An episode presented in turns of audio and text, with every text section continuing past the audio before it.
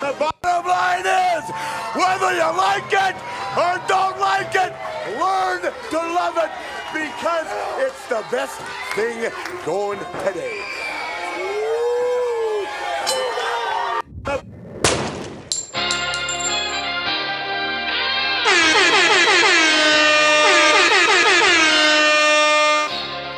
His very first move as the executive was to sign Lamar Odom. Who was on track? Hey, this is on sports, man. Come on now. Hey, bro, you listening to the Sports Desk. The Sports Desk. You're listening to the Sports Show. Uh-oh. Welcome back to the Sports Desk. I'm your guy one more time, Dedrick L. Hicks Jr., one half of your sportsologist. But I'm the only one in studio today. But don't worry. We'll be calling Black in shortly. And we're here to wrap up week four of the NFL. From the NFL week four, they're here to wrap it up today. So we're going to go through a lot of the main marquee games. Of course, we're going to talk Brady and Belichick, Bucks, and Patriots. We're going to talk about them Cowboys. My Cowboys taking care of that business. Let's go on and get right, man. Cowboys! Okay. Are you allowed to do that to the camera screen? Please. The camera. It called for it. Oh, how about God. That Dak Prescott? How about that Zeke? How about that Amari? Yes, sir. We're going to be talking about them boys as they improved to 3-1, defeating the Carolina Panthers yesterday. We're going to go all around the league and have a lot of conversations. Recording on this Monday evening. We're getting ready for Monday Night Football. We have the upstart Los Angeles Chargers with the young Justin Herbert taking on a veteran team out there in Las Vegas with the Las Vegas Raiders with John Gruden and Derek Carr. So looking forward to that matchup in the AFC West. Should be a really good one. Probably a home game for the Raiders. I mean, the Raiders are from LA, from Oakland, and now they're out in Los Angeles tonight. So anyways, looking forward to seeing that game. All right. So we're going to switch it up a tad bit. We will call in Black, but we're going to call him in a little later. We're going to call in our Jaguar NFL football correspondent, Rashad Robinson, Mr. Move Them Chains, to kick off the show. But before I give Rashad a call, man, hate to open up the show like this, but, here at the Sports Desk, we cover sports. We cover what's going on in the media, all the breaking stories, and gotta say, man, you're on Twitter on Saturday night, man, and you're enjoying the college football festivities. And be sure to listen to episode 143, by the way, where we talk a lot of college football that took place this past weekend. And you're strolling on Twitter, and man, you look at the story and you see this thing about Urban Meyer at some type of club. After he said, dealing with the devastating, heartbreaking loss to the Cincinnati Bengals on this past Thursday night. And you see this video and you're just saying, man, that video looked Photoshopped. But oh no.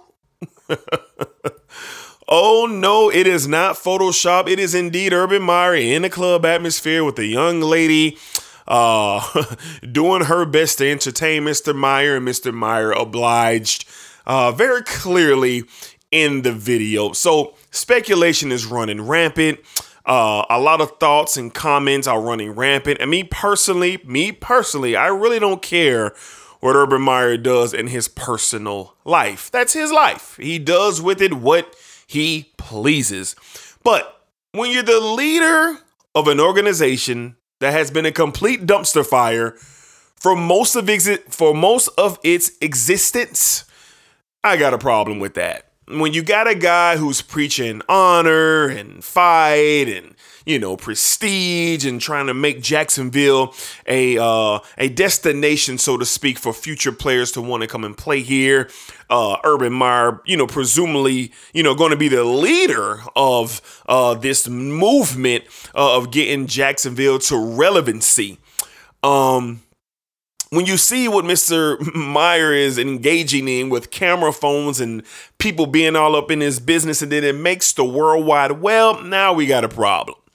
I mean, he looked like a straight sucker in this video, man. He like a sucker, man. My man, like he had on a fisherman's polo, some decked out Boy Scout of America khaki shorts that are clearly at the thigh level. My dog had on some ASIC running shoes and some Champion brand all white ankle socks, man. I mean, my dog was in there looking, first of all, pathetic. And then he's engaging in activities where there's cell phone usage, gathering what he's doing and putting it out to the media. The young lady who was entertaining Mr. Meyer came out today and threw out another video making mockery of what he was doing. Again, I don't care about Urban Meyer's personal life. I don't care. And that's why we're going to start off the show by calling our Jacksonville Jaguar correspondent, Mr. Rashad Robinson, Mr. Move Them Chains, because I want to hear Rashad's take. He's been talking on Twitter. Let's get him online.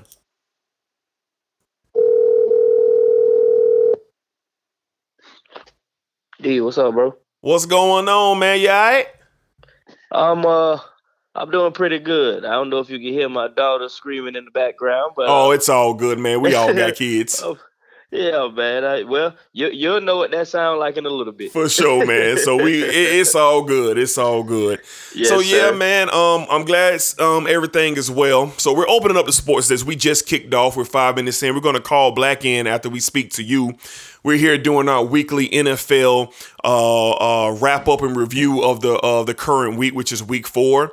But Rashad, we're going to start on another note, man. And I opened up the show kind of, setting you up for this Urban Meyer video / scandal / just ugliness that the leader of this organization and the man that is supposed to be bringing us to some type of relevancy is engaging in activities that are going public.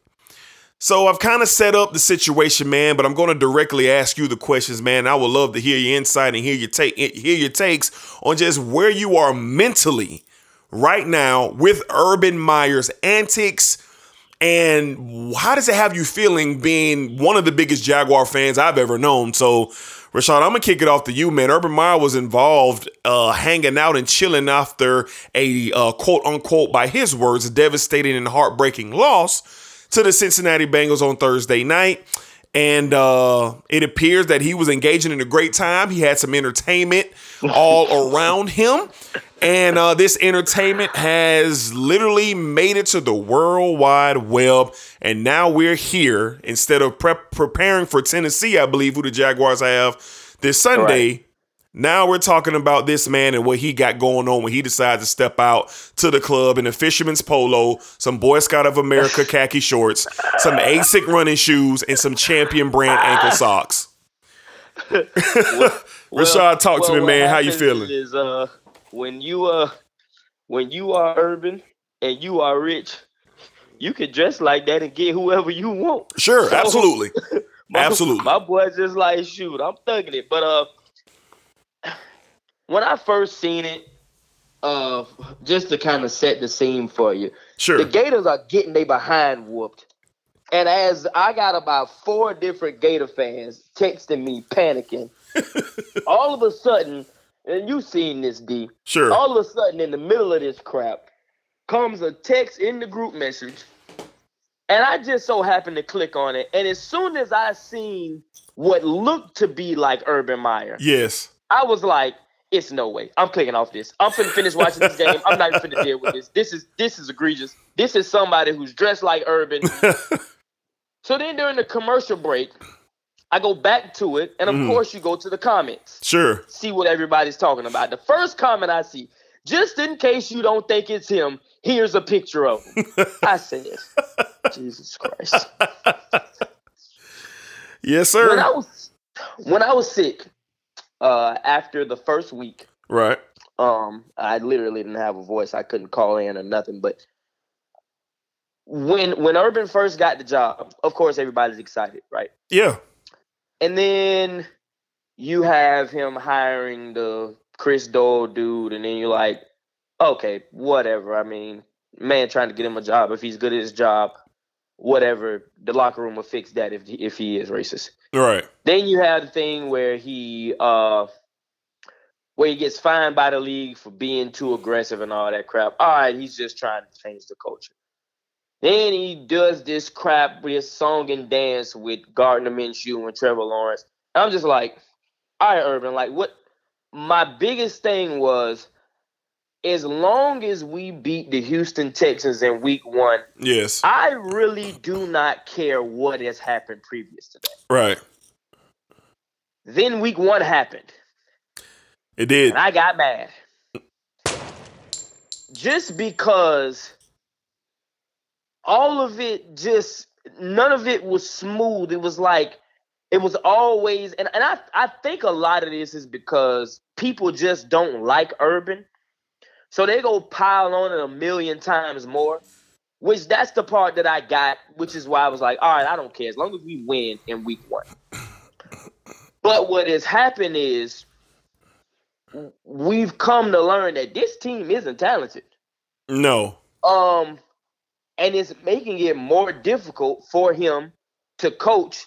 And they're getting better and better each week. I will give them that. But we can't have this kind of crap. Yes. With it being Urban. No, we can't. If it was any other coach, this wouldn't be blown out of proportion like this. Because if I'm being honest, that's between Urban and his wife. Sure. I really don't care what Urban does. Sure. Who he with. He could have been caught with an escort. He could have been in the strip club. That's between him and his wife. I am not the moral police. But I am a Jaguar fan, and I get tired of my team being in the news for foolishness. Yes. Due to people not liking Urban. On top of that, I've lost 19 straight. I am not doing well. No. So, when it comes to that, the morality of it, nobody cares. I'm not in Urban's family. He's just a part of my family because he's my head coach. But we just have to get this crap. Like, we gotta start winning. But I mean, what that's, is that's but basically but, it, man. But what does this do despite the 19 losses straight? What does this do being 0-3? What does this do when this franchise is still not in the position to pull itself from the depths of the dark, ugly Atlantic Ocean? What does this do when you see the leader of this organization who's trying to bring this team back to relevancy, doing things like this? Is this not flat out stupid, Rashad? It's stupid, but I don't want to overblow it because I'll put it this way. If you would have been able to follow them Cowboy teams that was winning championships with cameras. Of course. Oh, boy. Of course. You would have seen a lot worse than a woman trying to grind on the coach. Sure. This is just somebody who officially I hate. This is somebody who decided to record this man at his own restaurant at a birthday party and just straight violate him. That's the first thing. You don't record people without them knowing it. That's the first thing. For sure. But at the same time, Urban has to understand that that's his position. Exactly, Rashad. He's got to understand that. And I'm going to tell you this right here. As the head... What I seen wasn't bad. It was stupid. You can clearly see Urban is like, all right, this chick is drunk. I don't want to put my hands on her because then something could go wrong. I'm just going to put my hand in front of me so she can't be grinding all on me, and hopefully she'll go away. That's right. Kind of the attitude that it looked like he was having, which I get it. But somebody in your camp, somebody, hey, excuse me, young lady. Correct. What are you doing? Correct. You need to go this way. Or if you're just Urban, just simply say, excuse me, sweetheart, and get up and walk away. Like, it's kind of like he was kind of, I don't know if you ever been caught in a situation where you kind of shocked, like, is this really happening? All right, cool. He didn't know he was being recorded. I'm sure if he knew he was being recorded, he would have, excused himself. No. It's kind of like he was like, the young lady's drunk. Just let her do whatever she's doing and hopefully she go away. But it looks bad. And it looks even worse when you just lost a football game. Yes. And then you stay in Ohio, which, of course, we understand that's your restaurant. You want to see your people. You got 10 days off. I'll relax and... unwind for a little bit, and then I'll go back. But just cut the crap. I tell you this right here. If we was 3-1, I can guarantee this wouldn't even be a story. No. Like, it'll just be like, Urban crazy, man. You know what I'm saying? Like, he done started off 3-1. He feeling himself. You know what I'm saying? It would be that. But now it's like another thing. Another thing. That's where I'm at. That's where I'm at. It's another thing. What I will say is this. In the beginning of the season, minus the Houston Texans, I just really feel like they were just totally unprepared. I don't know what the heck that crap was in week 1. The other 3 weeks, they have played some of the best teams in the NFL. Yeah, they have. Crazy. We never would have thought that. No. We kind of had an idea that, Arizona would be pretty good, but that's the best game they played. They played very well. So I think that if you ask me, if I step back from all the foolishness and I just look, and I look at the roster, and I look at the way he's coached this team, and how they've progressed each week, we're one of the youngest teams in the league, and really one of the least talented teams in the league. Right. You can say he's really doing a hell of a job coaching, like right. Really, especially considering the fact that the last 3 people that we played have a combined 1 loss. Correct. So, I think that it's just bad optics, man. You don't want bad optics when you're on a 19-game losing streak. It's not fair to put the 19-game losing streak on him, but we're here. Yeah, of course, you can't do that. It's not fair to put on him that in the last 10 years. Well, my man blew out his phone. He was about to get off. My man blew out his phone. We're going to try to get Rashad back, man. Like he had something go down with his phone, but... Rashad was getting ready to absolutely get off. Let's try to get Rashad back in here because, man, I really wish we would have been able to pick that up. But, Rashad was hitting some very, very valid points about Urban Meyer, undoubtedly.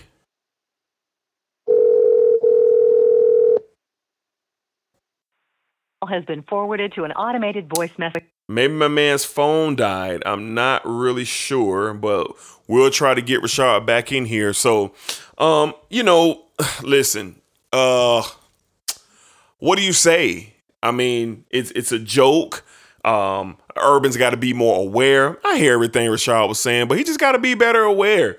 Like I just said, personally, I really don't care what he's doing is his personal time. Like Rashad said, that's on his, that's between him and his family and all that.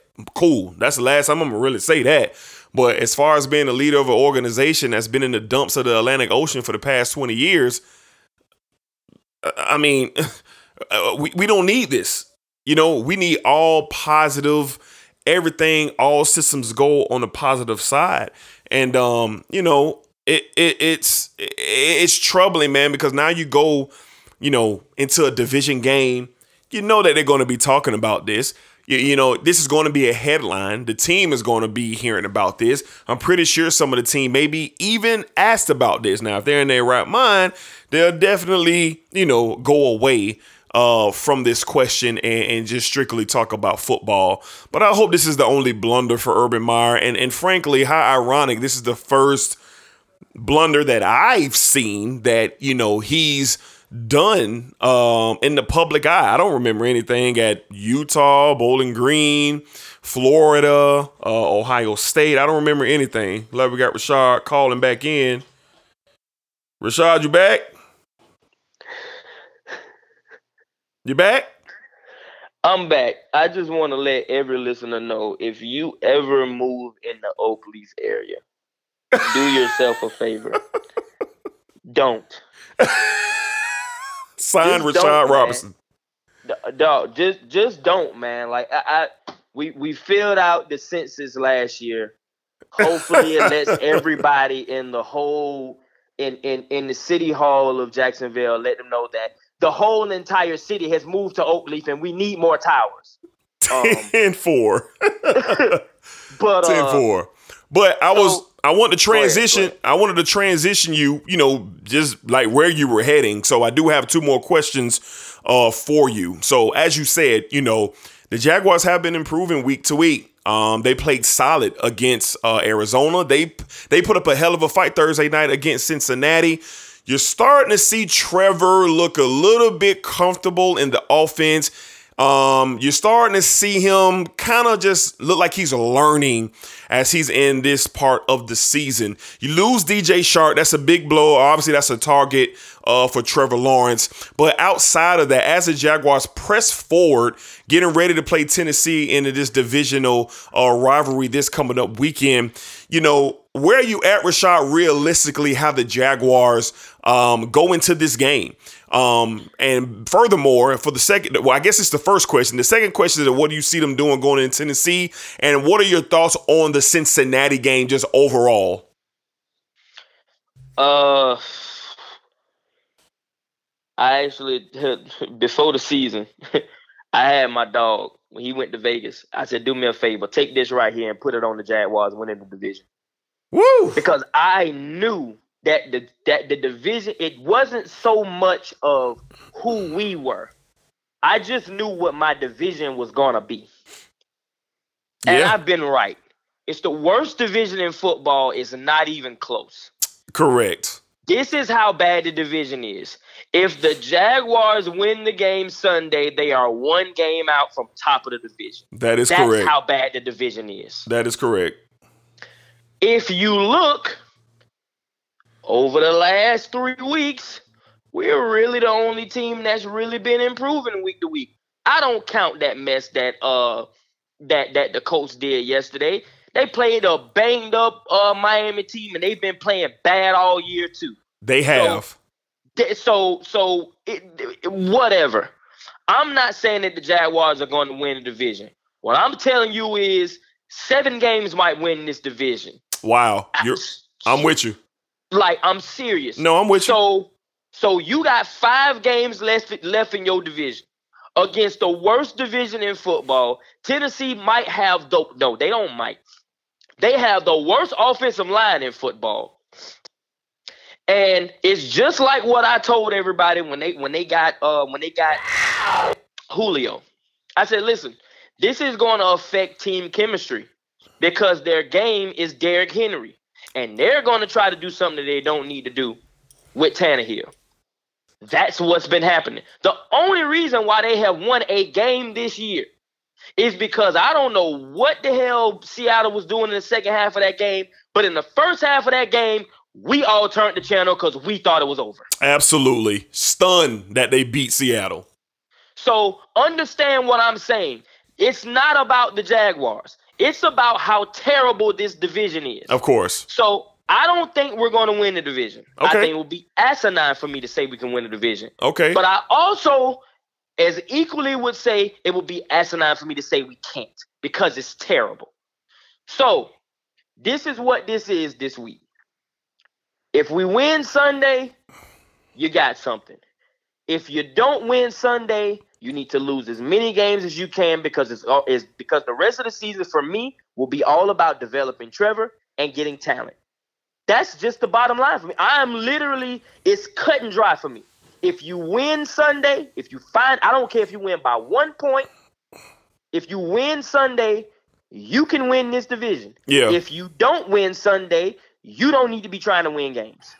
You need to be trying to develop your quarterback. You need to be trying to get faster receivers. You need to be trying to get competent linebackers. And please trade Miles Jack. That's another subject for another day. Wow. But, 10-4. Yeah. And it's the way they played Thursday. That was a really good game in the first half, man. It was. It was a really good game from the defense in the first half. Yes. I think what happens is your defensive coordinator can't really run his defense the way he wants because the team isn't talented enough. So I think both of them have scripts, right? I think both of them kind of anticipate what the teams do, because if you look, the last three games in the first half of those games is when they played the best. And then adjustments are made. And now it's about talent. So I think what's happening is I think that talent issues are showing in the second half, because even if you try to make the adjustments, once they see what you're doing, now they know you're not talented enough to do anything about it. Well, just to kind of interject real quick on that note, I mean, just like you, I watched the Cincinnati game, and I really thought, we had some play calling issues that kind of helped participate in the Jaguars losing this lead. And I think some of the play calling, when the Jaguars had the lead, turned a little bit safe. I'm not mad that they went forward on 4th and goal on the 1. I'm not mad at that. You're going for the win. Mad at the play call. Huh? I said I'm mad at the play call.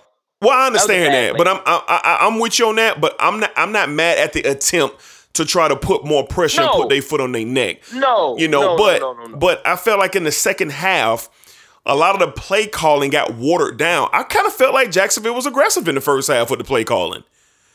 They were aggressive, and they was able to hit on some nice plays that kind of open up things in our offense. And I just kind of think that, the Jaguars offensive coordinator Urban Meyer decided to kind of dial it down a bit and try to get out of Cincinnati with a win, and that was a mistake. How do you feel about that? They had one drive where they had a really good drive and they scored. The other drive that they were going to score on, they ended up getting behind the chains. They were driving the ball, they got behind the chains, and ended up punting. Right. If you kick a field goal in that, now it's a tied game.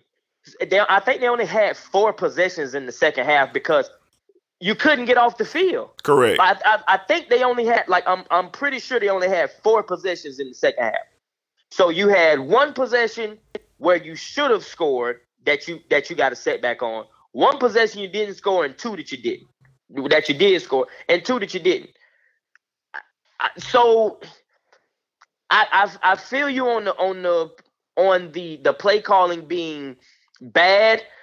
I wasn't able to go back and watch it. I was super drunk during the game, so I didn't go back and watch it. Gotcha. I honestly could not tell you what happened in the second half of that game, but it looked like the talent disparity was exacerbated. And that's clear. It looked like, okay, we got you. We know what you're doing now. And I don't think that was necessarily on defense, but it definitely was on offense, because everybody has heard the video by now with Joe Burrow saying, hey, man, put me in empty. I got this. They can't, you know what I'm saying? And guess what that means? You don't have the talent to stop me when I'm in empty. Sure. You're not getting no pressure on me. Sure. My receivers are better than your corners. My running backs can catch the ball. Your linebackers don't know what they're doing. I can literally take my tight end on every single play and run a drag, and Miles Jack is going to say, oh, shoot, there he is. Please get him out of Jacksonville. But that's the kind of crap, and it happens over and over and over again. And the one thing I'll say is nobody can run the ball on Jacksonville. Nobody has ran the ball on Jacksonville. We're going to see about that this weekend. Yes, we are. See if that holds up. I think they are 3rd in the league in yards per attempt. So you got a team that's not even that talented that you can't run the ball on. But that back half is awful. And your linebackers that I really thought was going to play well, all of them are awful. Every single one of them. So now you're going to have it where all quarterbacks pretty much go to empty until Josh Allen proves that he can get off of blocks and make plays. So now what do you do about that? I mean, a quarterback, they can't go empty all game, but you understand what I'm saying? Correct. They've seen that. Yeah, and it's just one of those things where, unfortunately, we're going to be week to week with this thing. You know, right. I feel the Jaguars are slowly but surely getting better. I'm still optimistic of them showing improvement just in the play. And I know Jacksonville Jaguar fans and supporters are very, very impatient, and they should be. I mean, you haven't won a game in almost a year and a half of football life, and it's a tough situation to be in, and you're feeling it around this city. But I just think, man, I'm riding with what Urban said back in week 2. Have some patience, roll with us. And I just kind of think this thing is starting to improve. And I really think next season, because listen, I think they got to finish this season strong, whatever that may be. And going to the next season, they got to be able to build on something. I don't think they can go into the offseason going 2-16 or 2-15 or whatever. I just don't think they can afford to do that unless they bust the market wide open in free agency. And, you know, we'll have to see exactly, you know, what shakes out there. But, you know, Rashad, I definitely wanted to get your sentiments and your thoughts and everything that transpired with Urban and how you thought they looked against Cincinnati and what you presume that they could possibly look against Tennessee. So, Rashad, we're going to get you out of here. And do you have anything else that you would like to get off of your chest before we get black in here? I got one more thing to say. Yes, sir. The Jaguars need to trade for Michael Thomas. It won't cost much. It will not cost much. It won't cost much. You've lost your number one receiver. If you do not trade for a number one receiver, you are affecting Trevor's development. You have the money to trade for Michael Thomas. I would trade for him. Urban knows him. Make the call. If you have to trade Miles Jack for Michael Thomas, please do it. Yeah, I agree with you. I just think that Michael Thomas's run in New Orleans is over. Him and Sean Payton are not clicking. And right. I think Sean Payton would not charge Urban Meyer that much money to get Michael Thomas in Jacksonville. So I'm with you on that. No, so that's all I want. I mean, and honestly, I felt like after DJ Chark went down, I felt like that was going to be the call that should have been made. Yeah, he comes off of IR, I think, in week 6. Yeah. We're almost here. Well, you know, after London, you can get him on the team. Well, you know why the call wasn't made? Oh, I don't see nothing wrong. That's why the call wasn't made, my boy. Right. All right, Rashad. Man. Well, we definitely, I definitely appreciate you, you know, chopping it up with us. We look to have you in studio very, very shortly, and yes, kind of wrap this thing up. And again, we're glad you're feeling better out there, and we'll be talking to you soon, man. All right, man. Yes, sir. Yo. All right, man. So that was Move Them Chains. All right. Mr. Rashad Robinson giving a passionate, electrifying take on where the Jaguars are and everything that went around this Urban Meyer debacle that's going on. Hopefully the Jaguars can continue to improve as we head into this Sunday, welcoming the Tennessee Titans come here. So welcoming the Tennessee Titans here to Jacksonville. Let me double check that. I don't know if they're going on the road or not. Yes, the Tennessee Titans come here. The Miami Dolphins, I think that's a London game. So, yeah, this is the last home game for the Jags until November the 7th. All right. So we're getting ready to jump into the rest of the league. We're going to go ahead and get black in here on the phone so we can discuss all of these fantastic things that took place in week 4 of the NFL. New Sports Desk. All right, so let's go ahead and get black on the phone. Let's go ahead and chop it up, man. So again, this is the weekend wrap-up review of week 4 of the NFL. You're now rocking with the Sports Desk.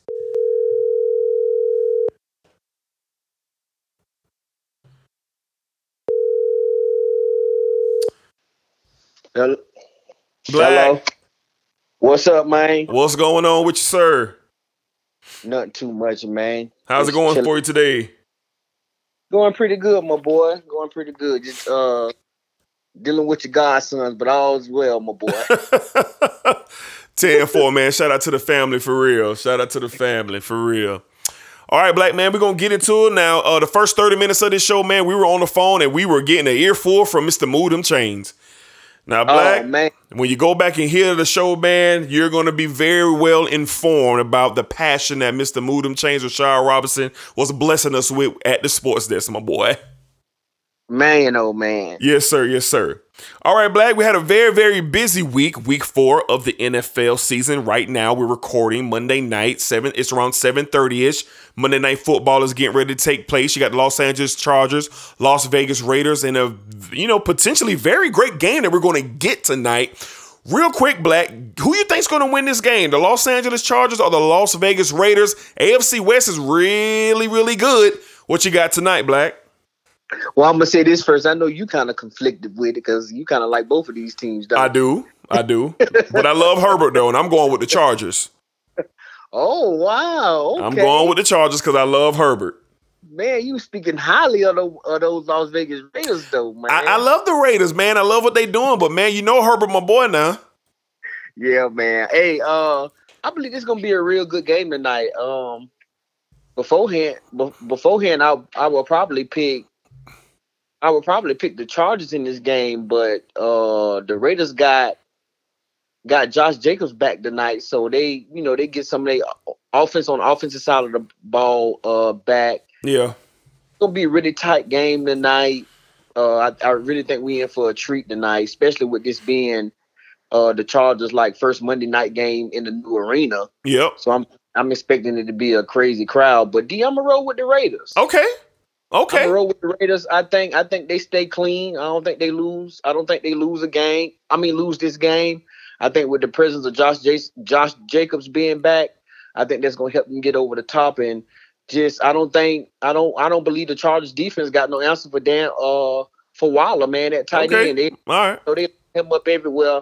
So I like what the Raiders doing, man, and we've been seeing some of the best football from them. And Derek Carr ain't playing no games, man. That's the reason why he at the top in passing yards in the league, man. So I'm excited for this one. I think the Raiders gonna show up and show out. Well, by the time most of our listeners hear this, this game will be over. So we'll find out who had the right pick. I went with the Chargers. You going with the Raiders. So by the time our listeners hear this, man, we'll see what we got going on there. But just looking for a great game overall. All right, Black, let's head out to Foxborough, baby. Let's head out to New England, where the most anticipated football game of all time took place last night. Tom Brady, 20 years in New England, 6 Super Bowls, literally the greatest of all time. He went back to his home, his old stomping grounds out there in Foxborough with the New England Patriots. Very surreal atmosphere, very emotional atmosphere. And you know what, Black? The one thing that I forgot to take into consideration as we were talking last week, when me and you both predict the Bucks to really get busy on the Patriots, I totally overlooked the emotion of this game. I totally overlooked it. If this was no emotion tied to Brady and the Patriots, the Bucks would have beat these boys considerably. But only one man in the entire world knew what it felt like to be Tom Brady last night. And it was Tom Brady. Can you imagine, Black, the heaviness of being back in that stadium? The memories, the people who he's seen every single day for 20 years, Black. Mm-hmm. 20 years. Coach Belichick, we know him and Coach Belichick has had a nasty game of Monopoly over the past couple of years. But I got to think Tom Brady views this man of somewhat of a father figure, as all the time that he spent with him out there in Foxborough. So I'm not surprised that the outcome of this game was what it was. Now, I am surprised is that how well Bill Belichick really had a game plan figuring out Brady. Tom Brady didn't have a touchdown at all in this game. He threw the ball 43 times for 269. But he did not have a touchdown. He could have had one, but AB dropped one in the end zone. It was a tough catch, but he dropped one. So, Black, with the Bucks winning this game 19-17, all the emotion, Tom Brady breaking the passing record of all time last night, Drew Brees' former record. Black, what are your thoughts just about the moment last night of experiencing this high emotion game? Man, it was just wild watching it, D. Like you say, that game was full of emotion. I think Rashad said something. I said, man, Rashad said something on Twitter. He said, man, they treating this game like it's the Super Bowl. But that's exactly how it felt like. It felt like he was getting ready for us to watch a Super Bowl or something, man, with his return in New England. And to see the way that the reaction was to him, it went from cheering. You went to him, them call Brady name, and then once the team's getting ready to come out the locker rooms from the tunnel, you start hearing the boos. So it was a lot of ups and downs in this game, man. And for me, man, it was very exciting to watch, man. I was like, dang, it's crazy. Like, I don't really think how people realize, you know, what Brady has done over 20 years when he was in New England. And now, literally, bro, he's literally beaten every team in the NFL, every single team in the NFL. Yep. And, you know, you sit back and think about that, man, with him and his time at New England, man. It's really, we've really been treated, man, to be able to see Tom Brady perform at the highest level, man. And, you know, put the clamps on, you know, him being the GOAT and, you know, do what he doing what he does best, and that's win championships. But very, very, man, very emotional, highs, lows, you know, in the build up to that game. It was something to watch, D. Like, I was trying to watch. I was like, damn, I can only imagine what Tom Brady feeling right now. Yeah, I was the same way. He having. But you could tell it in the game because it seemed like Brady was kind of he was antsy coming out. You know, he was a lot of overthrows. And I know the weather wasn't the best. But he just seemed kind of antsy, kind of like, you know, man, it's really a lot going on. The moment was really bigger than what I thought it was going to be. Yeah. You know, seeing it on TV and seeing how everything played out, it was a big deal, man. I was excited to be sitting there watching that. Yeah, I agree with you, man. Well said by you, man. But, you know, the game was it felt like the game took a long time to be done with, honestly. I mean, it was so much going on, the different clips, the interviews, everything. It was so much going on. And, you know, as the Bucks won the game, it really wasn't an impressive football game by either team. But everybody was waiting for the end of this game. We were waiting to see if Belichick and Tom Brady would embrace and have a moment. And they did. They did have a moment. And I can't lie, I was happy to see that. I know Bill Belichick is the ultimate gangsman. And he has a great mood about himself. And he's going to go about things a certain type of way that you're going to be like, what the hell Bill Belichick got going on? But you can tell that Tom Brady, it was weighing on him. Because I'm sure that Brady didn't know what was going to happen when him and Bill Belichick met midfield. And I was glad to see that they had that embrace. And then they reported after the game that they met back in the Bucks locker room for about half an hour and had a conversation between just the two of them. So I was glad that that took place. I mean, you got to think at some point after Tom Brady retires or Bill Belichick retires, that relationship, you know, they'll have conversations and try to mend what happened in the last 2 to 3 years in New England, because it was widely reported that Bill Belichick wanted to move on from Tom Brady.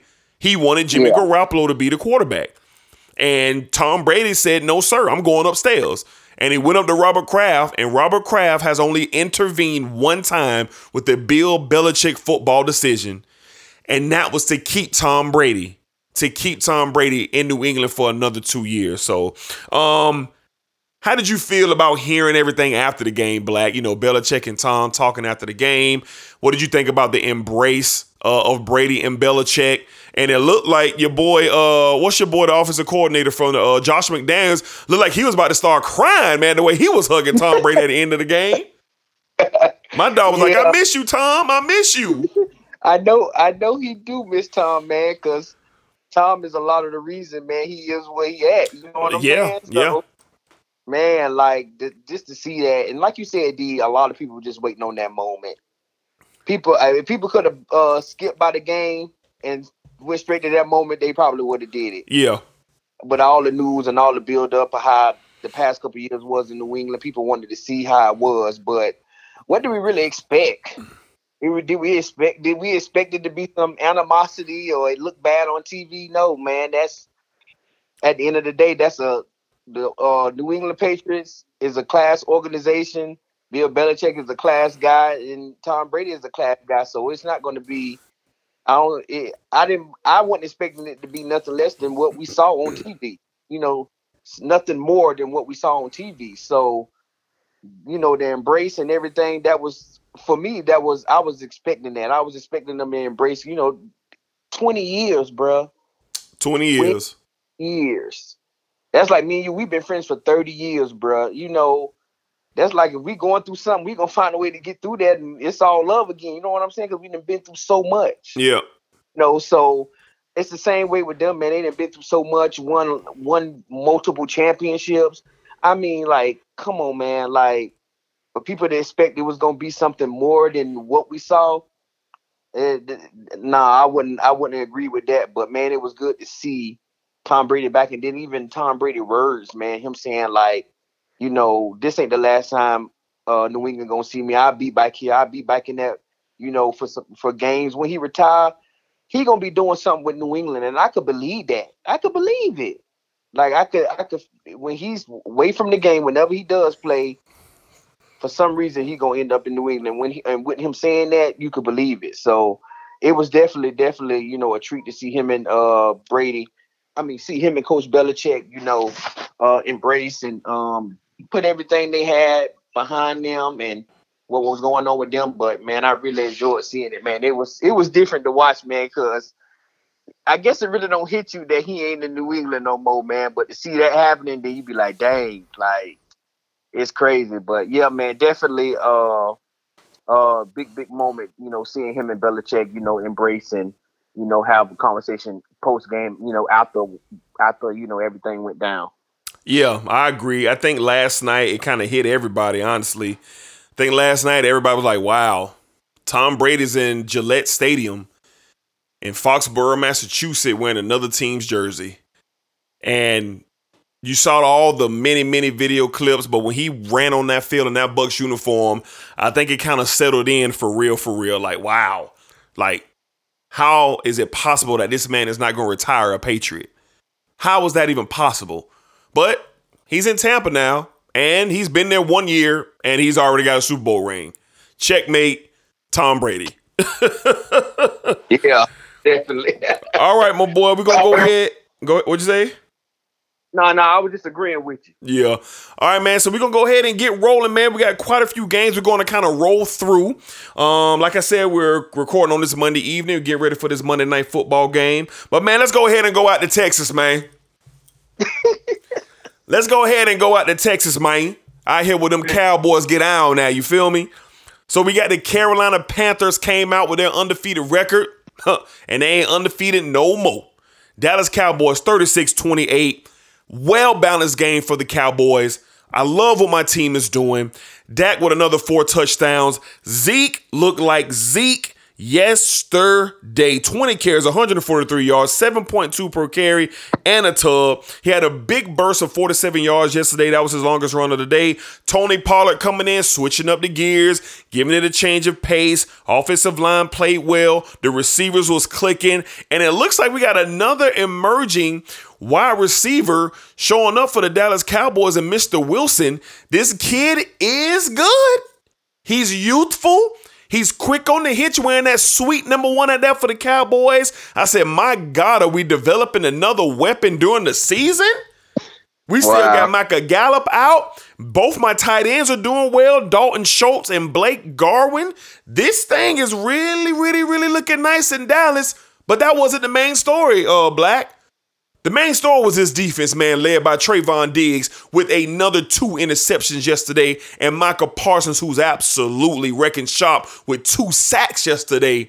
Black, am I tripping? Or are my Cowboys really good?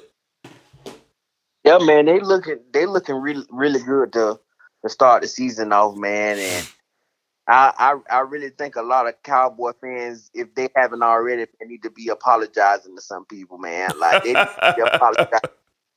Like, the Cowboys are well coached. McCarthy is doing a way better job than what he did last year. And then, man, just this talent that Dallas has on the offensive side of the ball and the defensive side is paying dividends now, man. And I don't know if we ever seen. I don't even think we ever seen or expected Dak coming back from that gruesome injury, man, to look this comfortable and this sharp. Yeah, man. No, at this point in the season, man, like what he's doing, man, is remarkable, man. It's a blessing to see him even playing at this high level like that after that gruesome injury. Like yeah, that. Man. And man, I'm just excited for Cowboy fans, man. I'm not a Cowboy fan, but I support because look, my brother, you a Cowboy fan. Both of my fathers are Cowboy fans, so yeah. You know I support the Cowboys. So to see them doing well, man, it seems like the cow. It reminds you like who the Cowboys is, not seeing them back where they belong, winning football games. Yep, you know. We know they got some tough games ahead. Sure. But most definitely, man, so impressed with the Cowboys, you know, thus far, man, what's going on in the season. You know, you said it yesterday, and we was talking yesterday. Trayvon Diggs went up for Defensive Player of the Year, man. Yeah. If he up, you gotta think about the kid, man. You gotta think about him. Like coming out of Alabama and get drafted in the second round by the Cowboys. And to be playing at the highest level, one of the top cornerbacks so far in this season, that's a big deal, man. This dude is playing lights out. And I'm talking about he doing this against the best receivers. If y'all hadn't seen the post of what he's done so far against the top receivers on their team, people may want to go take a look at that, man. Yeah. It's wild. Like, I think Keenan Allen, he held him to 99 yards with a pick. Devontae Smith, he totally locked Devontae Smith down. Mike Evans, he held Mike Evans to 66 yards in the pick. Yep. I'm like, he just doing his thing, man, and I think it's going to continue. But, man, the Dallas Cowboys look like a well-oiled machine, and I'm looking forward to see what they do moving forward, D. Yeah, man. I just think right now the season, and you know, you get that same old, you know, they're going to mess it up. I don't want to hear all that. This team looks different. We got some young studs on defense. We got an elite quarterback playing at an elite level on the offensive side of the ball. We running the ball well. We can really throw it around with the best of them in this league. We're going to be able to score, and we look like we're going to be able to get stops, and we look like we're going to be taking away the ball. So that's a perfect recipe to make a deep run this season. You know, I just hope everybody can stay healthy, and we'll see what happens, man. So shout out to my Cowboys improving to 3-1 as they get ready to welcome the New York football Giants next Sunday at 4:25 on Fox. All right, Black, let's head out to Los Angeles. And, man, look at here, them birds, man. Them birds, man, them Arizona Cardinals led by Cliff. Led by Cliff. Man, listen, man. Kyler Murray and the gang out there, they came to play yesterday, defeating the Los Angeles Rams 37-20, giving their Rams their first loss of the season, and the Cardinals remain undefeated. And Black, let's just kick it off with this man here, Kyler Murray. Is this man not right there, or if not above, Derek Carr for the MVP of this league?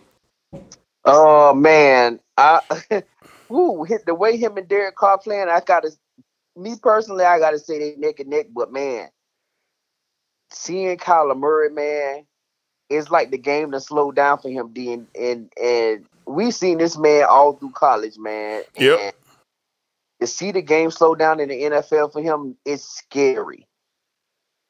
It's scary to see his career, man. They literally call Kyler Murray the best high school football player ever. Yeah. Because he was that good in high school, and then take it to college and do what he did at Oklahoma. Yep. And then now coming to Arizona, number one draft pick, Heisman winner. Like, the stuff that he doing, man, it's insane, man. Like, with his legs, with his arms, and those weapons he got, man. Look, people don't realize how many weapons the Cardinals got, man. Yeah. Like, DeAndre Hopkins, they didn't have the best game yesterday, and they still scored 37 points, which is crazy. You know, you got James Conner and Chase Edmonds in the background. I mean, just getting off. Like, I mean, man, Rondale Moore. You just forget about Rondale Moore, Christian Kirk, AJ Green. Just a plethora of weapons for Kyler Murray, man, and he just licking his chops every day he go out and play. And man, boy, look at here. I did not expect them to beat the Rams by 17 points. I was like, oh man. I mean, the Rams didn't bother to even show up yesterday. Isn't that? Hold, let me ask you this: did the Rams just have a letdown from the Tampa game, or is Arizona just that good? I think it's so difficult for the Rams. I think it's a combination of both. I think the Rams was riding high off of that Buccaneers win, and I do think the Cardinals are just that good, and they caught the Rams coming in limp. That's what they did, and they put it on them. If this was a close game, I wouldn't even been alarmed if I'm a Rams fan. But they literally got outclassed on every level of the game yesterday. Like, the Cardinals, they smashed them, bro. They did. They smashed them, so I think it's a little bit of both. Yeah, and I'm just... Look, man, you spoke on it when we did NFL preview. You was like, man, this Cardinal teams could be real scary. Yeah, man.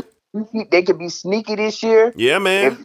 If they can get out of that division that they coming out with, they could really make some noise. And we always call their division the one of the toughest divisions in football. With the Rams, with them, with Seattle, yep, and with San Fran, it's one of the tougher divisions in the NFL. And, man, just to see them, their first conference game, to show up and show out like that in L.A., that's a big deal, D. Arizona, man, they real scared, man. They got me, keeping a close eye on them. I always, after they beat the Jaguars, and Jaguars played them so well in the first half, and then to see what they did in the second half, man, of that game, the way they beat Jacksonville and then not go into this game, and just manhandle the Rams. It's a big deal for Arizona, man. Your boy Cliff got them on the right track. Yes, he does. Yes, he does. So, look, I noticed something yesterday with the Rams.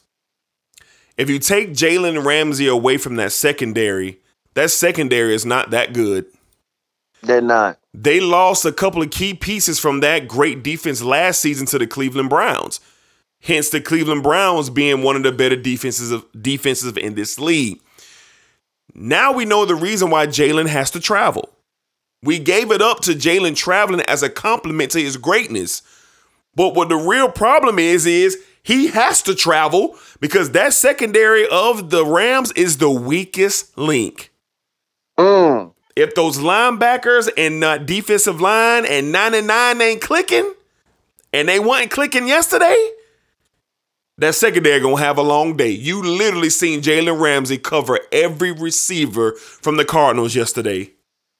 That's crazy. And if Jalen Ramsey wasn't on that receiver, then another Cardinals wide receiver was getting off on another Rams defensive back. So you got to watch that closely. When you got a team that can come in there and light you up, it might be where the Rams have trouble. Now, people say, well, they locked up the Buccaneers last week. Yeah, they did. But see, Tom Brady not mobile. Kyler Murray is. Mm-hmm. So when Kyler Murray get to scooting, that means routes get bust open. And you seen it yesterday. Now, number 5 is the best cornerback in this league. Number 5 might be the best cornerback ever when it's all said and done. But he can't do it by himself out there. He can't. So that defensive line and those linebackers for the Rams, they're going to have to be clicking on all cylinders all season long. Because if they don't, then that secondary going to get cut up. And it's going to be real interesting to see just what the Rams do when they get thick back there in that secondary. Sean McVay, I don't think he had the greatest game plan yesterday. Matthew Stafford missed a lot of passes yesterday. Deshaun Jackson should have had 2 70-yard touchdown bombs yesterday, but Matthew Stafford just wasn't clicking yesterday. And this was the fear from a lot of people with him coming from Detroit. Do I think the Rams offense is going to be fine? Yeah, they're going to be just fine. They'll go in, they'll fine-tune, and they'll come out and probably do something ungodly to the Seattle Seahawks this coming Thursday. So we have to just keep a close eye. But all in all, great win for the Cardinals. Great game by Kyler Murray, and what a game plan by Cliff. All right, Cardinals improved to 4-0. Rams take their first sale of the season, 3-1. All right, Black, Let's head on out, man, to Lambeau Field, my boy. Good God. Black, I'm going to make it short and sweet here. We know the Green Bay Packers are coming into formation. Aaron Rodgers is looking like Aaron Rodgers. Great day from him yesterday, 20 for 36, 248, 2 touchdowns, no turnovers for him. That offensive line looks a little shaky, but they were able to run the ball yesterday. Green Bay with just another nice win. But I hate to switch sides here, man, and keep bamming on the Pittsburgh Steelers. Black, Ben Roethlisberger is absolutely done for. Dang, man. The man got a dead arm out there, man. And he threw it 40 times on that dead arm. I mean, it is absolutely heartbreaking and sad to see Ben Roethlisberger going out this way. Mike Tomlin got to do what he got to do, man. I think it's time to sit Big Ben, man. Oh, man. It's time to sit him down. You got to find a spark for this offense, and Big Ben ain't giving them a spark, man. They got talent in Pittsburgh on the offensive side of the ball. But these boys beat Buffalo week 1 and ain't won a game since. The Steelers sitting at 1-3, man. And these last 3 losses have been absolutely terrible. Terrible. So it don't get no easy for Pittsburgh, because guess what? They got Denver next week. And then guess what? After that, they got Seattle. And then guess what? After that, they go to Cleveland. That's crazy. We could be potentially looking at a 1-6 football team by November 8th. Man. Black, what's your thoughts on the Steelers, man? Am I tripping? Should Big Ben get more opportunity to try to get out this funk? Or is he absolutely done for? I hate to see Big Ben at this point in his career, man. But it's definitely time up, man, for Big Ben. It's over with, man. To see him playing this bad, man, and then I don't know what it is. Like, they got all of the same pieces they had on the offense last year, and is it just Big Ben just ain't got it no more? Yes. Old. Yes. I mean, man, like they've been looking pretty bad the past couple of weeks, man, and you just running off that schedule, man. It don't get no easier for them. No, like it's crazy, man. I feel bad for Big Ben, but I have to agree with you, man. This team needs something else, but what's really behind him? Nothing. We're going to go Mason Rudolph. You know, he's going to give the spark. Is what's your boy from out of Washington? Duck Rogers, my boy. No, your boy who got kicked off the Washington football team. Oh, they got what? I forgot the clown name. Haskins, my boy. Yeah, Dwayne. They better put Dwayne out there. Is Dwayne? Is he the answer? Like, they better put him out there and see. I really don't know, man, but it's. It's raining real heavy in Pittsburgh right now, my boy. I mean, just disgusting. Real heavy. It don't look like it's going to stop no time soon, boy. No, sir. So, look, man, I feel bad for Big Ben, because Big Ben, man, has always been one of them top-notch quarterbacks you look at, man, who always delivered and came through, won 2 Super Bowls, but his time is past him, man. But in the Pittsburgh Steelers team, they're not looking really good at this point. No, they're not. It's bad out there, man. It's just bad out there for the Steelers. And I hate to see Big Ben go out the way that he's going now. But Mike Tomlin better do something, or him and Big Ben will be walking out the door together. Oh, man. He better do something. All right, Black, let's go out to San Francisco, man. The Seattle Seahawks get back on track, getting the win 28-21. Seattle looked really good yesterday. Russell Wilson with another efficient game, 16 for 23, 150 in the air, 2 touchdowns, no turnovers. They ran the ball decent yesterday. Just another black and blue game between the Seahawks and the 49ers. Black, what are your takes from the 49ers? They lose another game. They're sitting at 2-2. Seahawks are 2-2. The key injury was Jimmy Garoppolo going down, and it looks like it's Trey Lance's time in San Francisco. He brought them back. 2 touchdown passes in the second half, fell just a little bit short, but it looked like with Garoppolo's injury, it is now Trey Day out in the Bay. What do you think about going forward about the 49ers and Trey Lance taking over? Oh, man. Hey, we called it. We said at some point it was going to happen during the season, man, because we didn't expect Jimmy G to stay healthy the whole year, and this time has come. I don't know if we expected it to be week 4, but his time has come, man. And not to say that Jimmy Garoppolo was playing horrible. He wasn't, but he, for some reason, just can't stay healthy. Well, man, shout out to Debo Samuels, man. I got him in fantasy, man. Shout out to Debo Samuels, man. Yeah, man. I mean, man, look, I think the thing with San Fran, I think San Fran is a better team than what their record is saying. They're once again, they're dealing with a lot of injuries. But in the backfield, in the secondary, they got some pieces that's missing, man. And, you know, that hurts you when you have a lot of injuries multiple years. Last year, it was Nick Bosa. And then I think they had another a few more big names. Yeah, they lost their starting linebackers. They had tremendous injuries. Yeah, and the injury bug has hit them once again. So, really, really competitive game against these two. But I'm not sleeping on San Fran. I think San Fran with Trey Lance, him being his mobile on the ball, the way he can throw the ball, it could be something here, D. They're just a little vulnerable right now because of what's going on. I think they're a way better team than 2-2, but injuries has really hurt them. But shout out, man, to Seattle on another great game. Russell Wilson, 16 for 23, 149 and 2 touchdowns. You know, you can't. He always come through in the clutch. He had a nice touchdown run yesterday for like 20-yard run or something for a touchdown. Yeah, nice run. Yeah, so shout out to Seattle for getting the 2-2 as well, because they were struggling as well. So a very, very exciting game. Ready to see where both of these teams move forward. Next week is going to be real interesting with San Francisco playing Arizona, if I'm not mistaken. So we'll see what happened there and see how that'll work out if Trey Lance does get the start for San Francisco. Yeah, I think the time is now for the 49ers. I think the time is now. You got a window. You got to see what this kid can do. Every time we've seen Trey Lance on the field for the 49ers, it's been all positives. I know he's a rookie. I know he's going to make his mistakes. He's going to have his growing pains. But his situation in San Francisco, it's beautiful. He has a healthy head coach who's going to make him successful. He has weapons. He has a solid defense around him. I think the 49ers are going to be just fine. If you look at Trey Lance, he just looks like the guy. He looks like the guy.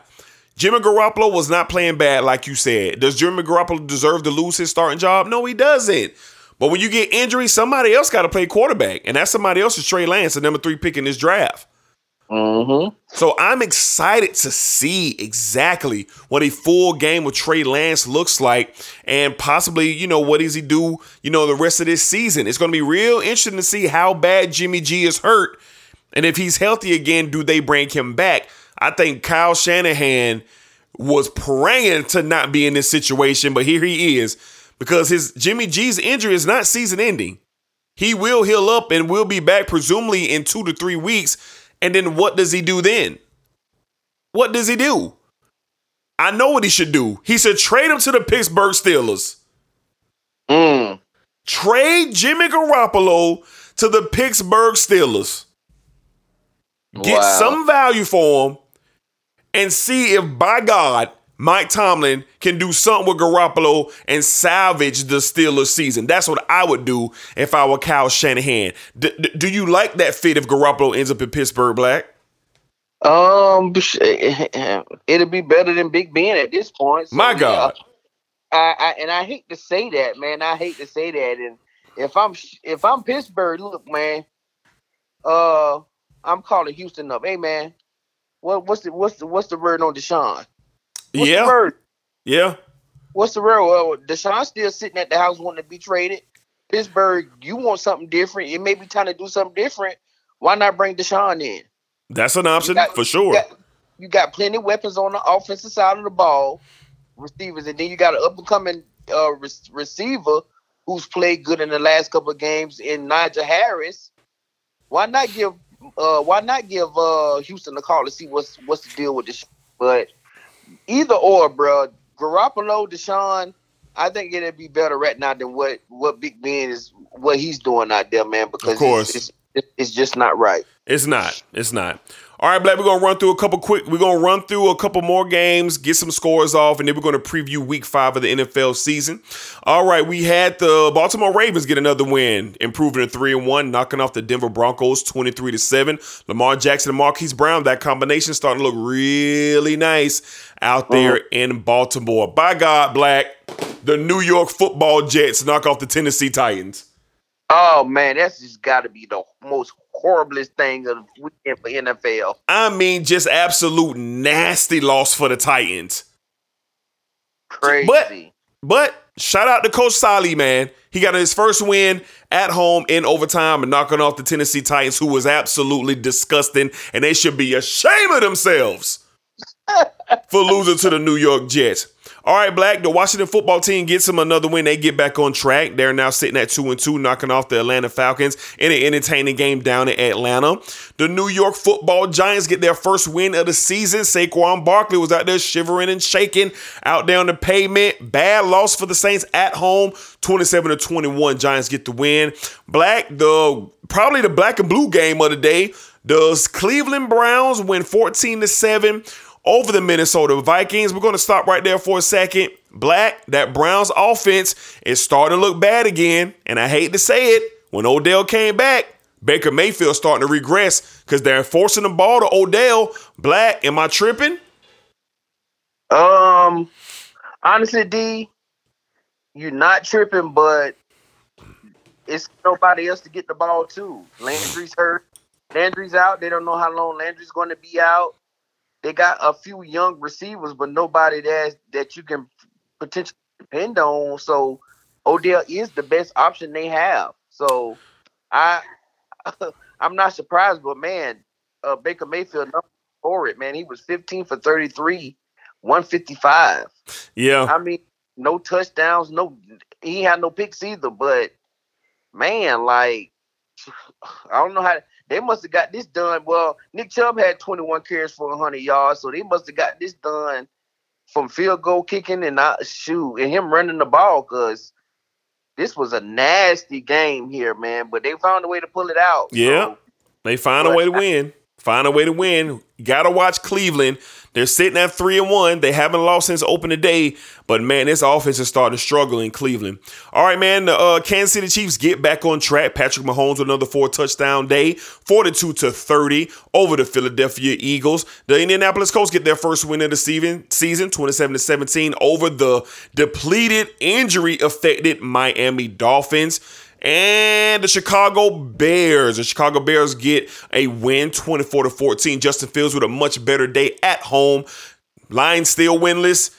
No wins for the Lions. The Lions and the Jaguars are the only winless teams in the National Football League. And last but not least, Black, your MVP candidate, Josh Allen, went absolutely berserk on the putrid Houston Texans, 40-0. You don't see that in the NFL, even if your team is that bad. By God, Black, what do you think about Josh Allen yesterday?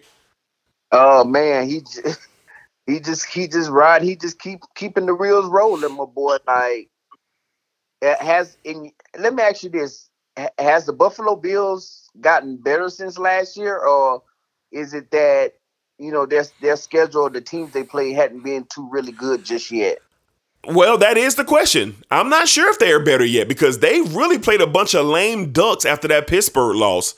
I don't really see anybody that they played yet that really is going to has presented them with any type of challenges. If you look at their schedule, things are picking up, because next Sunday night they go to Kansas City. They play the Chiefs next Sunday night on Sunday Night Football. After that, they get into some division play. They got the Titans after that. Then they got the Dolphins. Then they got the Jaguars, and they got the Jets, and then they got the Colts, and then they got the Saints to finish out. I mean, this Chiefs game is the only tough game left on the schedule.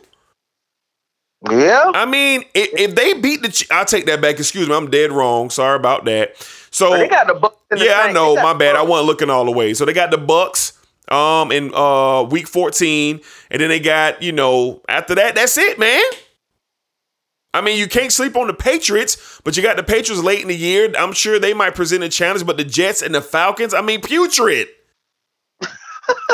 So they got two tough games left. They go to Kansas City, and then they go to Tampa Bay. So, Black, right now, I can't answer your question, but maybe I'll be able to answer it after next Sunday night when the Bills and the Chiefs do business out there in Kansas City. And then even with that, you got them. Everyone is going to be able to get a good look at Buffalo. They got Sunday night football, and then the week after that against the Titans, they got Monday night football. So they're going to be under the lights. Yeah, national TV. National TV. So we'll get a real good look and see how Buffalo really looks. And Josh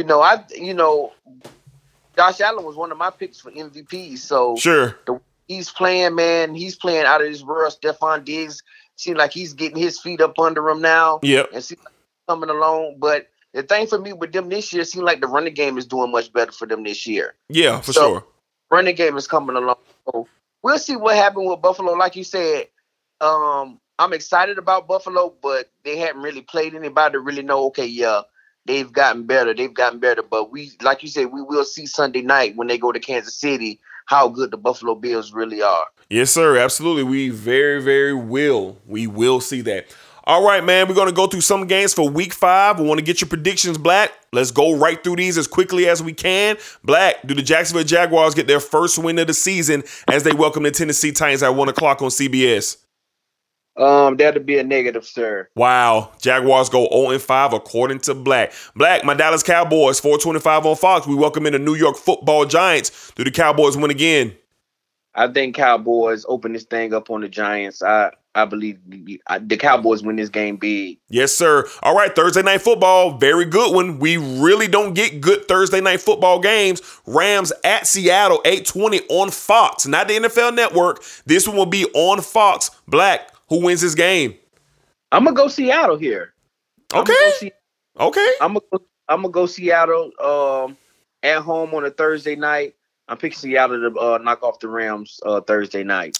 All right, Black, we got the Denver Broncos sitting at 3-1. Don't know if Teddy Bridgewater will be available. They travel to the Pittsburgh Steelers, 1 o'clock on Fox. Black, do the Pittsburgh Steelers get out of their funk and get their second win of the season? Bro, I'm going to say Pittsburgh gets back on track. Okay. Not because of Big Ben. I think Najee Harris has a really good game, and that defense stands up at home and gets them to win. Okay. They beat the Broncos. All right, Black, let's head out to Cincinnati. The Green Bay Packers head out to Cincinnati. A battle of 2 3-1 teams. 1 o'clock on Fox. Black, who wins, Packers or the young Bengals? Man, this got potential of a shootout written all over it. Yep. But I'm going to stick with Aaron Rodgers in this one. I don't believe the Bengals got enough defensively to stop Aaron Jones or Devontae Adams. So I'm going to go Packers in this game. All right, Black, let's head out to Washington. The 2-2 Saints come to the Washington football team. A battle of two 2-2 teams on 1 o'clock on CBS. Black, who gets their third win of the season, the Saints or the Washington football team? D, I'm going to go Washington. They're coming back home from off a 2-game road trip. I'm going to say Washington wins this football game on the back of that defense and Chase Young and them boys getting after and Mr. McLaren. Them boys, I think they're going to be ready to rock and roll against the Saints. I think they dropped 2 in a row. 10-4. All right, but we got two great 4 o'clock games. The first one, 4:05 CBS. The Cleveland Browns head out to Los Angeles to play the Los Angeles Chargers. Black, what happens here? Intriguing game. Browns, Chargers. Who wins? I'm going to go Chargers here. I believe, like you said, okay, that offense for the Browns, man, is – It's not the best right now. They're trying to force feed things to Odell Beckham, which that's all they really could do right now other than run the ball with Nick Chubb. But I think Justin Herbert has a game here. I think they get the run game going. I like the Chargers to win this game against the Browns. I love the Chargers too. I think it's going to be a close game though. I think it's going to be nip and tuck. I think it's going to be a game of who least makes mistakes out here. I will be watching this game for sure. All right, Black, 49ers, Cardinals. Do the Cardinals remain undefeated and go 5-0, 425 on Fox, or do the 49ers get their third win of the season? I'm going to say the Cardinals go 5-0. Yeah. Going going back home after, like you said, a 2-game road trip coming from Jacksonville and then L.A., going back to Arizona. I think they're gonna be hyped. Yep. I think Kyler Murray has a hell of a game. Yep. Throwing the ball all over the field. I like Arizona to win this one. I'm right there with you, man. I think the Cardinals improve to 5-0. Sunday Night Football rematch of the AFC Championship game. You got the 3-1 Bills, the 2-2 Chiefs in Arrowhead. Black. Who wins this? Big game for Josh Allen. We talked about it in the preview show. This is a game that he needs. Does he win? Oh, man, this is going to be I think this game going to be nip and tuck. I think it's going to be a really good game. I think some points going to be scored in this game. Man, I want to pick Josh Allen, but I just can't, D. I can't. Wow, I thought you would. You got Pat Mahomes under the lights in Kansas City, NBC. I just think the Kansas City Chiefs get the job done. But I don't think it'll be – I don't believe it'll be a blowout. I got the Chiefs winning this by a field goal. Okay, 10-4. Last but not least, Monday Night Football. The Indianapolis Colts head to Baltimore to face the Ravens. Black, who wins this game? Colts, Ravens, that's your game for next Monday night. The Ravens, man. Absolutely. Absolutely. The Colts didn't look bad. The Colts didn't look bad yesterday, but I just think the Ravens – They got something going on here, man. After all these losses they had to with players with injuries, I think kind of figuring things out on the offensive side of the ball. So I like the Ravens to win the Monday Night Football. I'm with you, man. I'm with you. All right, man. So that's pretty much going to wrap up our show, our weekly NFL wrap up. We hope you guys enjoyed, the show today. Shout out to our Jaguar correspondent and our football correspondent, Rashad Robinson, Mr. Move Them Chains, for lighting up the show in the first 30 minutes. Black, anything you want to say before we get you out of here? No, man. Just want to say appreciate the love and support that we get. Appreciate all our listeners, man. What would we be without y'all, man? We appreciate it. Thank you for all the support we get each and every day. Yes, sir. Yes, sir. All right, Black, I'm going to get up with you, man. I'm going to close this thing out. All right, my man. All right. Yo. All right, man. So we're going to go ahead and knock this off, man. And, as always, like Black just said, we really appreciate all the love and support. Thank you for pressing play, retweeting the links, sharing this with your dad, your uncle, your brother, your sister, your cousin, your homeboy, your homegirl, whoever, man. If they love sports, they need to be listening to the Sports Desk, man. Shout out to the NPN Network as well, who always supports us and pushes out our content. Go to that website and view other dope content as well. So we're going to get out of here. We'll be talking to you guys in a few days. Remember, the college football breakdown is already out. That's episode 1. I think it's 143. This thing is going so fast. Yeah, because this is 144. Go ahead and check out everything related college football, self-titled episode, which we rarely do, a Grove Street party. All right. So we'll be talking to you guys soon. Take care of yourselves and be safe out there, y'all.